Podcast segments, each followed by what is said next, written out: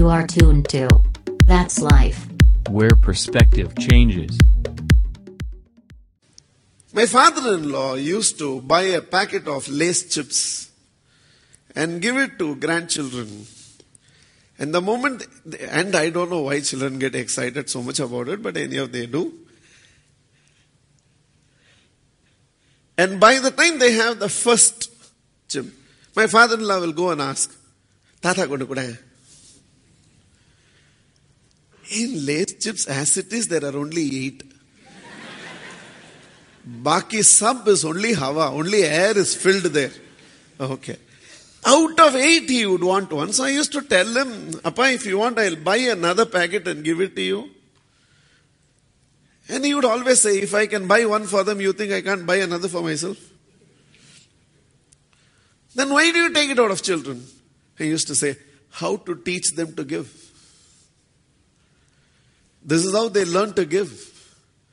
Because if they are not even willing to share with the person who bought it for them, will they share it with anybody else? Good point. Think about it. You take 100 rupees out of me, and when I ask for it in return, you get upset. Okay. My 100 rupees you take, and out of that, I'm asking for 10 rupees in return, you don't want to give. It speaks volumes about you. He says if they are not even willing to share a single potato chip, not Intel chip, Motorola chip, potato chip. Okay. If they are not even willing to share that one chip with the very tata who bought it for them, how will they ever learn to give?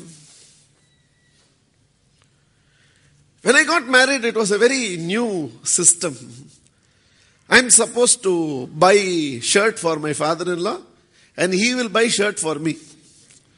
I used to tell him, you buy your shirt, I will buy my shirt. At least I will wear what I like. Now I'm forced to wear a shirt because he bought.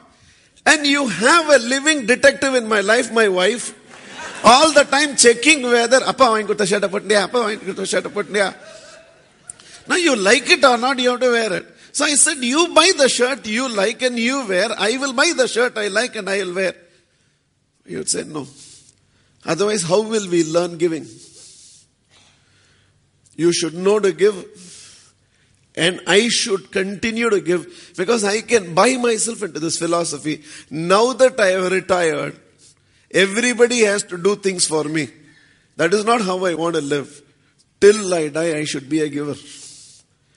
And the only way I can do it is, he used to explain the rituals of the soil. The moment you entered the house, they always offered water to you. Sometimes it might sound very cruel when your grandmother tells, I wish there are still such cultures because abhi naukar. There is always a servant in every house to serve you water. But traditionally, you were asked to go and serve water. It's not about serving water. It's about teaching you even before you know the person who has entered the house, even before you know what's going to happen between you and the person who has entered the house, begin by giving. Give. In fact, you are never allowed to leave a house without them giving you something. A whole concept of return gift, which today has a Western connotation to the whole thing, but was part of the culture from the beginning. ஒண்ணுமே இல்லையா குங்குமம் கொடுப்பான் The whole culture was created in such a way to teach you to give because giving is an attitude.